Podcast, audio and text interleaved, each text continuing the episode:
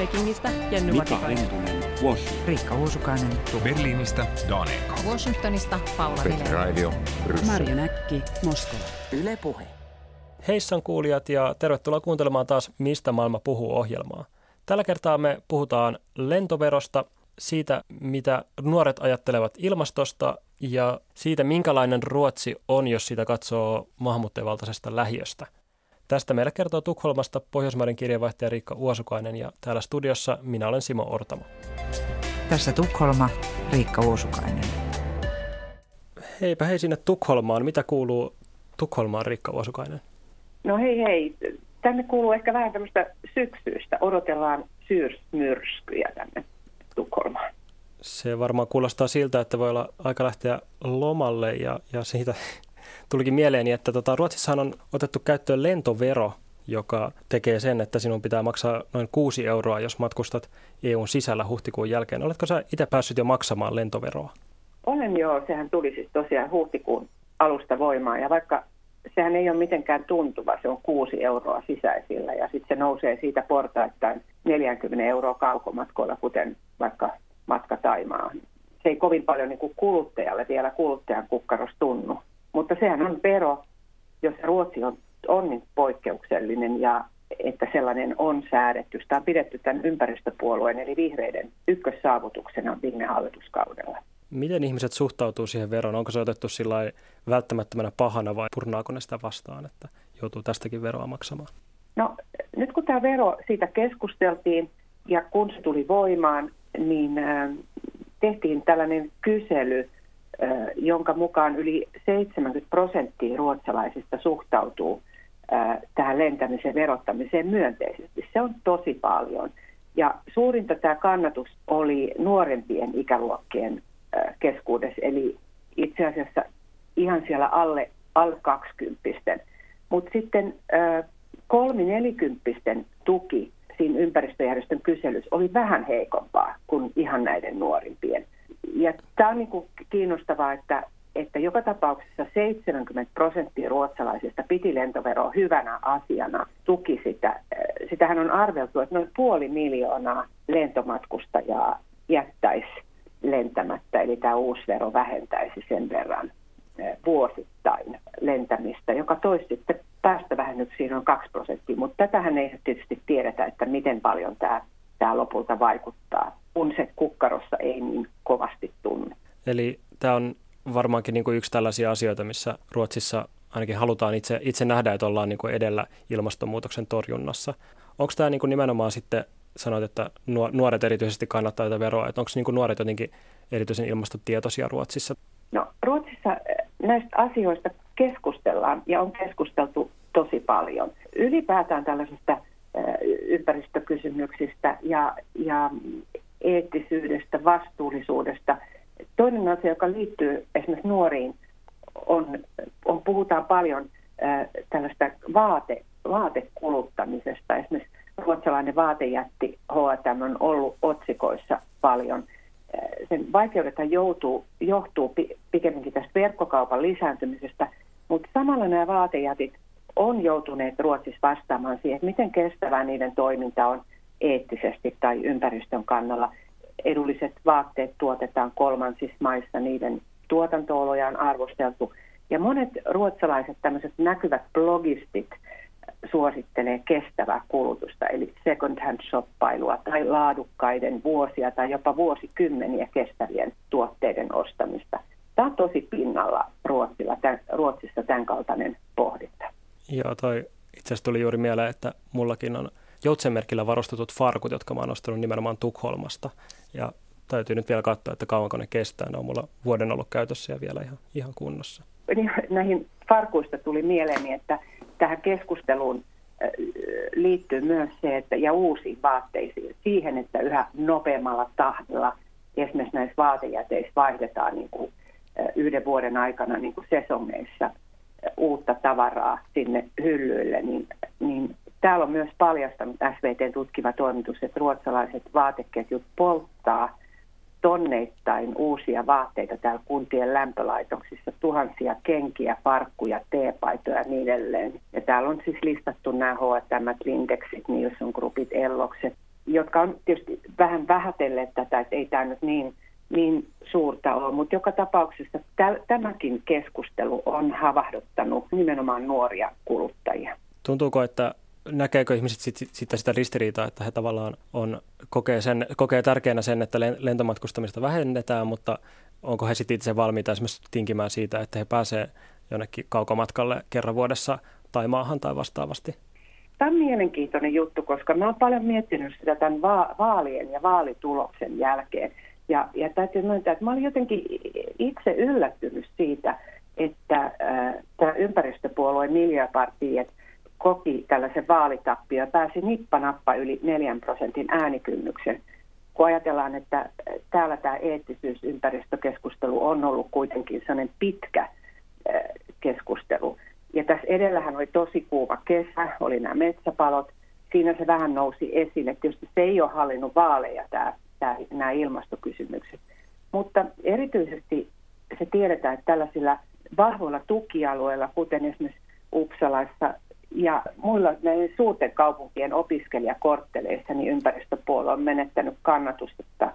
Siis paikoissa, missä taatusti kiinnostaa se, että miltä tämä pallo näyttää 40 vuoden kuluttua.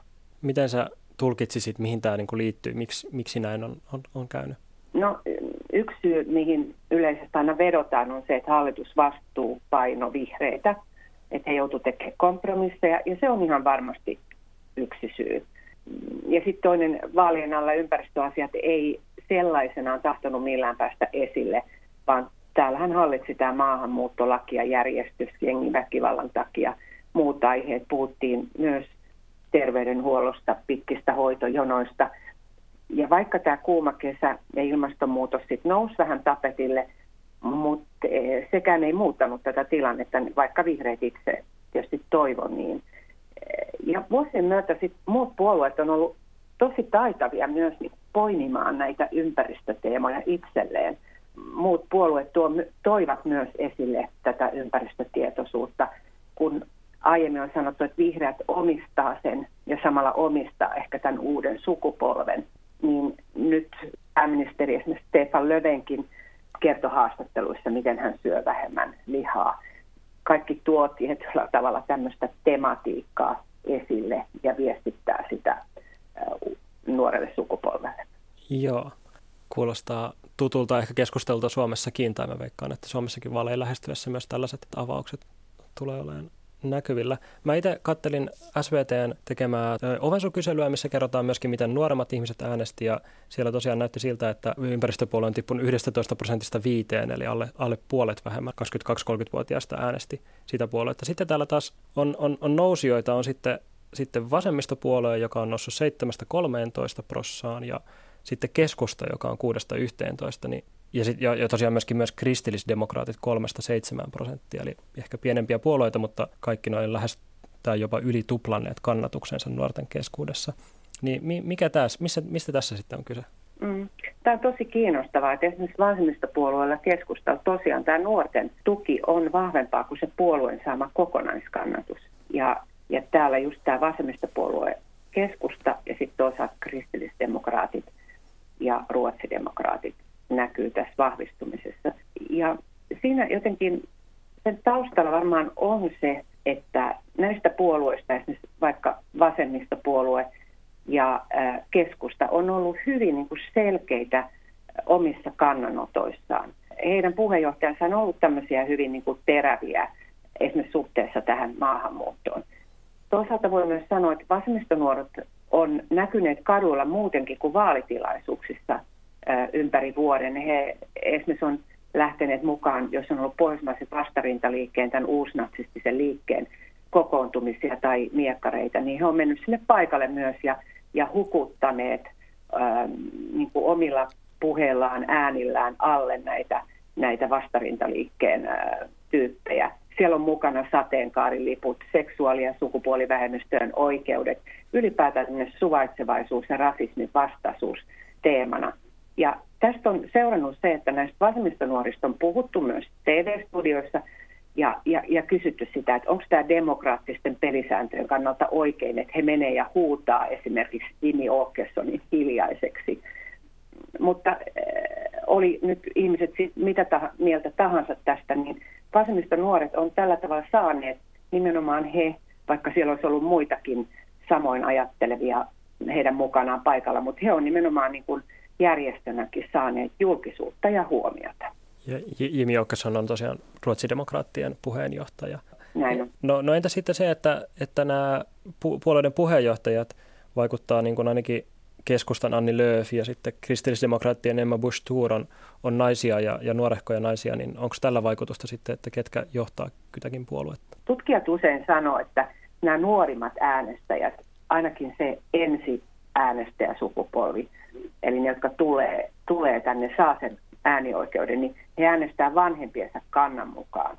No, mä en tiedä, kuinka hyvin tämä enää pitää paikkansa, että näistä se on ehkä jonkun menneiden vuosikymmenten arvio, koska Ruotsin vaaleista esimerkiksi näkee, että nuoria kiinnostaa ja innostaa tämmöiset selkeät, kärjekkäät kannat politiikassa, ei semmoista, että jäädään niin kuin tavallaan semmoiselle harmaalle alueelle, niin kuin usein suuret puolueet pyrkii tekemään, koska he haluavat laajan kannattajakunnan eikä halua loukata ketään.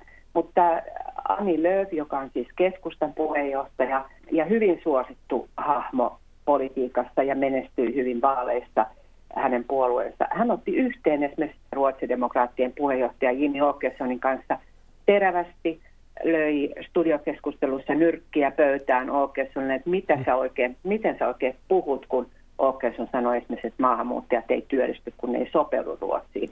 Ja tämä Lööf on myös sanonut hyvin tiukasti, että hän ei missään milloinkaan tilanteessa aio tukea näitä ruotsidemokraatteja eikä ole yhteistyössä heidän kanssaan. Eli hän tavallaan toimii niin, mikä on sanottu, että on epäviisasta politiikassa.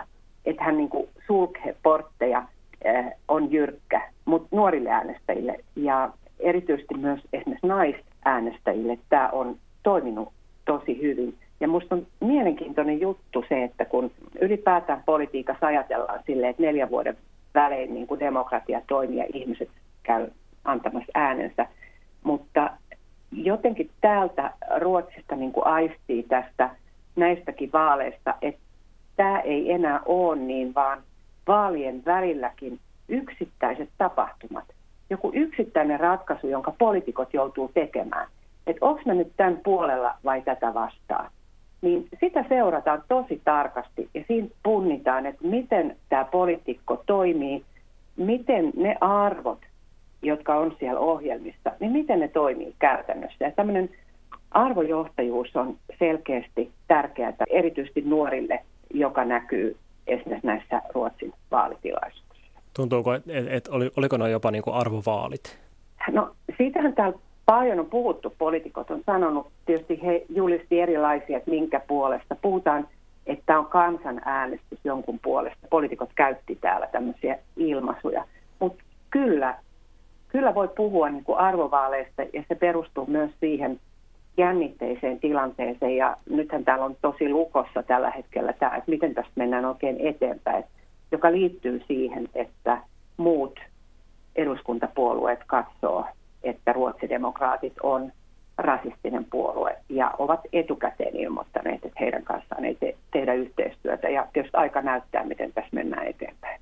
Entä sitten semmoinen ilmiö, joka oli varsin valtava Ruotsissa, eli tämä MeToo-keskustelu, seksuaalisen häirinnän vastainen keskustelu, niin kävikö siinä sitten jotenkin, että se ei niin kuin osunut, tai mikään puolue ei saanut sitä itselleen, että siellähän oli jopa feministinen aloiteniminen puolue, joka jäi aivan pikkuruiseksi puolueeksi? Joo, ja olisi voinut kuvitella, että ehkä heitä tämä olisi voinut hyödyttää, mutta ei hyödyttänyt. Oikeastaan mikään puolue ei saanut napattua tätä MeToo-kampanjaa itselleen, vaan se koko ajan pysyi tällaisena kansanliikkeenä. Ja itse asiassa tietysti sen aikanakin jo täällä Ruotsissa nähtiin, että se meni yli puolueen rajojen. Siinä ei ollut kysymys siitä, että onko se puoluepoliittista vai ei, vaan siinä oli kysymys juuri siitä itsestään. Eli se oli tällainen niin kuin tasa-arvohuuto tai tämmöinen liike, jossa haluttiin nostaa esille se, miten tasa-arvo todella arjessa, työpaikoilla, nuorten naisten elämässä toteutuu. Ja sehän oli todella voimakas, se alkoi silloin syksyllä, kesti koko sen talven. se kaatoi tämän Svensk Akademiin yhden ison instituution. Nobelin kirjallisuuspalkintoa ei jaeta tänä vuonna. Tällä hetkellä on käynnissä tämä oikeudenkäytöstä kulttuuriprofiilia vastaan. Mutta itse asiassa se, että millä tavoin lopulta se Me Too tulee ja tuli, niin kuin jää pysyväksi ja jotenkin niin kuin auttoi oikeasti muuttamaan asioita, niin sitähän varmaan nyt sitten ajan myötä tarkastellaan. Ainakin täällä näkyy niin kuin puheenvuoroissa se, että se rohkaisi erityisesti nuoria naisia siihen. Mä muistan itse, kun mä olin siellä ensimmäisessä mielenosoituksessa mukana, yksi nuori nainen sanoi minusta erittäin hyvin, että nyt hän oivalsi ensimmäisen kerran, että tämä ei ole tämmöinen seksuaalinen ahdistelu, vähättely, tämän tyyppinen toiminta. Että se ei ole niin kuin hänen syyllisyytensä, vaan se on sen, joka sitä tekee. No se on kyllä musta niin kuin rohkaisevaa sekä se, että se tosiaan on niin kuin tommoinen pysyvä ilmiö, että sitten se myöskin, että siinä on oikeasti seurauksia, että niin kuin ei vaan puhuta ja sitten asiat palaa taas ennalleen, vaan nimenomaan, että nyt Nobelia ei jaeta ja tämä yksi henkilö on raiskauksista ainakin nyt syytteissä. Tässä Tukholma, Riikka Uosukainen. Pitäisikö tähän väliin nyt katsoa tuota Ruotsia pikkasen toiselta suunnalta? Sä olit tässä vaalien aikana, kävit noissa maahanmuuttajalähiöissä ja jututit siellä ihmisiä ja kyselit, että miten he kokee Ruotsin. Ja varmasti myöskin sielläkin on paljon nuoria äänestäjiä, jotka sitten miettivät, että mitä he nyt tekevät. Niin millaista siellä oli? Joo, se oli niin kuin mulle itselleni tosi vaikuttavaa niiden niin kuin reportaasien ja juttujen teko, koska päällimmäisenä siellä ihmisillä oli tällainen turhautumisen tunne, riippumatta siitä, mikä oli näiden ihmisten poliittinen kanta. Ja siellä jotenkin näkyy se, että he tunsivat, että heidät on unohdettu sinne omille alueilleen ja sitten uudet tulijat. Ruotsissahan tapahtui tämä suuri murros silloin 2015, kun Ruotsi esimerkiksi silloin vastaanotti 60 000 tulijaa. Että heidät aina asutetaan tänne maahanmuuttolähiöille, mutta näiden lähiöiden, näiden alueiden niin kuin tulevaisuuden uskoa ei ole saatu nostettua. Ei niin kuin sitä tietä eteenpäin. Tavallaan ne ongelmia ei ole saatu poistettua ja ne tietysti kasvavat, kun väki lisääntyy. Turhautuneisuutta aiheuttaa muun muassa se, että siellä alueella on huonommat koulut, joissa on heikommat oppimistulokset. Hyvin paljon tämä liittyy niin kuin huoleen nuorten tulevaisuudesta. Ja mun mielestä vaikuttavinta ehkä oli tämmöisen vaihtoehtoisen politiikkaviikon, semmoisen Järväviikon perustajan Ahmed Abdi Rahmanin tapaaminen, kun hän kertoi itse, että miten hän tuli siis Somalian sisällissodan jaloista äitinsä kanssa ja hän asui 8 ensimmäistä vuotta tukholmalaisessa maahanmuuttajalähiössä. Kävi koulunsa siellä, eli sitä arkea, mutta koko sen 8 vuoden aikana hän ei ollut koskaan käynyt tämmöisessä tavallisessa ruotsalaisessa kodissa. Hän ei tiennyt, miten juhlapyhiä vietetään, mitä ruokaa syödään, mitä se elämä on, koska hänen kokemuksensa oli vain muiden maahanmuuttajien elämää siellä maahanmuuttajalähiössä. Joo, niin no toihan on siis varmaan mikä on ehkä suurin ero Ruotsin niin sanottujen maahanmuuttajalähiöiden ja minkään asuinalueen kanssa Suomessa, koska siellä saattaa olla paikkoja, missä 80-90% asukkaista on niin kuin ulkomaalaistaustaisia ja Suomessa ei päästä 50% missään. Joo. Mikä se on se kokemus? Onko se sillä, että niin kuin, kokeeko he, että he on tasa-arvoisia muiden ruotsalaisten kanssa vai onko tuossa nimenomaan sit se, mikä siinä tuntuu epäreilulta? Joo, siitä huolimatta, että varmasti niin kuin hirveän paljon on tehty ja siellähän on niin kuin tämmöistä paikallisyhteistyötä just perheiden ja sosiaaliviranomaisten, kouluviranomaisten, poliisin, niin kuin kaikkien välillä viritellään paljon juuri näissä maahanmuuttajalähiöissä tämmöistä niin kuin lähiyhteistyötä, että niin kuin tieto kulkisi ja ihmisillä olisi helpompi niin kuin päästä mukaan ruotsalaiseen yhteiskuntaan, mutta se ei ole helppoa. Ja aivan ilmiselvästi siinä on todella paljon ongelmia, eli sitä epätasa-arvon tunnetta siihen siellä törmässä. Ja sitä tunnetta, että nuoren sukupolven ei ole samanlaista tulevaisuuden uskoa eikä mahdollisuuksia kuin ruotsalaisilla ylipäätään. Esimerkiksi ennen vaaleja selvitettiin se, että vain 1% noin 5500 parlamenttiehdokkaasta, siis valtiopäiväehdokkaasta, asui itse tällaisella erittäin ongelmallisella maahanmuuttaja-alueella. Vai prosentti? Ja kuinka moni nyt heistä sitten pääsi sisään? Ja se kertoo siitä, johon tämä Ahmedkin viittasi, johon monet haastateltavat viittasi, että on sellainen tunne, että katsotaan jotenkin ulkoa päin sitä asiaa ja yritetään hyvää, hoidetaan sitä siellä, mutta että he elävät sitten kuitenkin siinä, maahanmuuttajataustaiset elävät siinä omassa todellisuudessaan ja ruotsalaiset sitten tässä toisessa. On vaikea, täällä puhutaan inrikesföddaa, utrikesföddaa, on vaikea löytää tällaista sanaa, koska monet maahanmuuttajalähiöistä asuvat ovat tietenkin ruotsalaisia, eli he ovat asuneet jo pitkään, mutta he joutuvat niin kuin kohtaamaan siellä omilla asuinalueillaan näitä ongelmia, mistä Ruotsi nyt esimerkiksi vaalien alla on puhunut. Miten sitten, voisiko tällainen turhautuminen niissä lähiöissä sitten kanavoitua jotenkin poliittisestikin? No, perinteisesti näillä maahanmuuttaja-alueilla tuki on mennyt, niin kuin nytkin näissä vaaleissa, vasemmistopuolueille, erityisesti sosiaalidemokraateille, jotka esimerkiksi vaalikampanjonin aikana, kun kävin siellä maahanmuuttolähiöissä, niin he oli hyvin näkyvästi siellä esillä.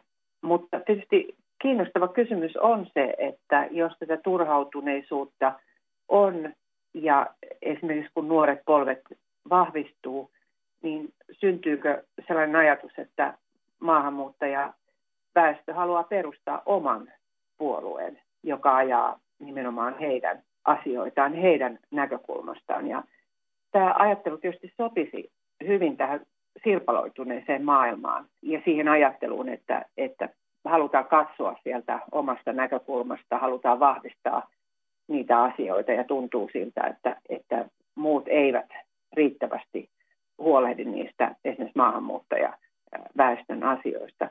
Mutta sitten toinen asia on se, että esimerkiksi ruotsalaisittain edistääkö se sitten tällaista yhteistä ajattelua yhteiskunnassa, yhteisöllisyyttä, ymmärrystä. Se on sitten toinen juttu. Tässä Tukholma, Riikka Uosukainen. Otetaan tähän lopuksi vielä sinultakin suositus, eli suosittele jotain kirjaa, elokuvaa tai vastaavaa, johon pitäisi tutustua, jotta tietäisi enemmän Ruotsista. Joo, mä kävin katsomassa tällaisen ruotsalaisen elokuvan Raja, joka on muuten valittu Ruotsin Oscar-ehdokkaaksi, eli elokuvan ehdokkaana parhaan vieraskielisen elokuvan kategoriassa.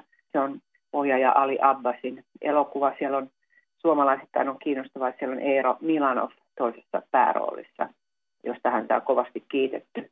Se kertoo tällaista rajavirkailijasta, jolla on poikkeuksellinen hajuaisti ja sitten siitä, mitä sitten tapahtuu. Mutta se elokuva todella lämmin suositus siitä, siinä on jotain samanlaista kuin edellisessä Ruotsin Oscar-ehdokkaassa The Square, semmoinen jälkimaku, joka potkaisee ajatukset liikkeelle ja myös hämmentää. Osittain siitä tulee mieleen ruotsalainen keskustelu sukupuolineutraaliudesta tai intersukupuolisuudesta, mutta siinä ei ole kysymys vaan seksuaalisuudesta, vaan ylipäätään erilaisuuden hyväksymisestä. Ja sen leffan ajatuksena on ehkä kertoa ihmisistä, jotka ei tiedä oikein mihin he kuuluvat, keitä he ovat, miten he voivat hyväksyä erilaisuutensa, seuraako siitä vihaa vai miten niin kuin ratkaisee sen oman tilanteensa. Ja sen elokuvan ajatus on ehkä se, että voi vaan itse aistia sen, mitä on, välittämättä muiden näkemyksistä ja tarinoista. Kuulostaa myös lämpimästi. Joo, kuulostaa todella ajankohtaiselta elokuvalta myös sekä Suomen että Ruotsin kannalta. Elokuva on tulossa Suomeen ensi iltaan 28. syyskuuta, eli ihan hetken päästä. Hei, kiitos Riikka todella paljon sinne Tukholmaan ja eikö me palata vielä näissä samoissa merkeissä? Joo, kiitos. Hyvää syksyn jatkoa. Samoin sinne. Tässä oli kaikki tällä kertaa. Kiitos kaikille kuulijoille ja muistakaa kuunnella myös maailmanpolitiikan arkipäivää ohjelmaa. Siellä puhutaan Jäämeren radasta sekä siitä, miksi saamelaisaktivistit vastustavat kyseistä rataa. Ensi kerralla meillä on täällä Mistä maailma puhuu -ohjelmassa vieraana Mika Hentunen Yhdysvalloista. Hauskaa syksyn jatkoa itse kullekin. Muistakaa kertoa kaverillekin ja kuulemiin.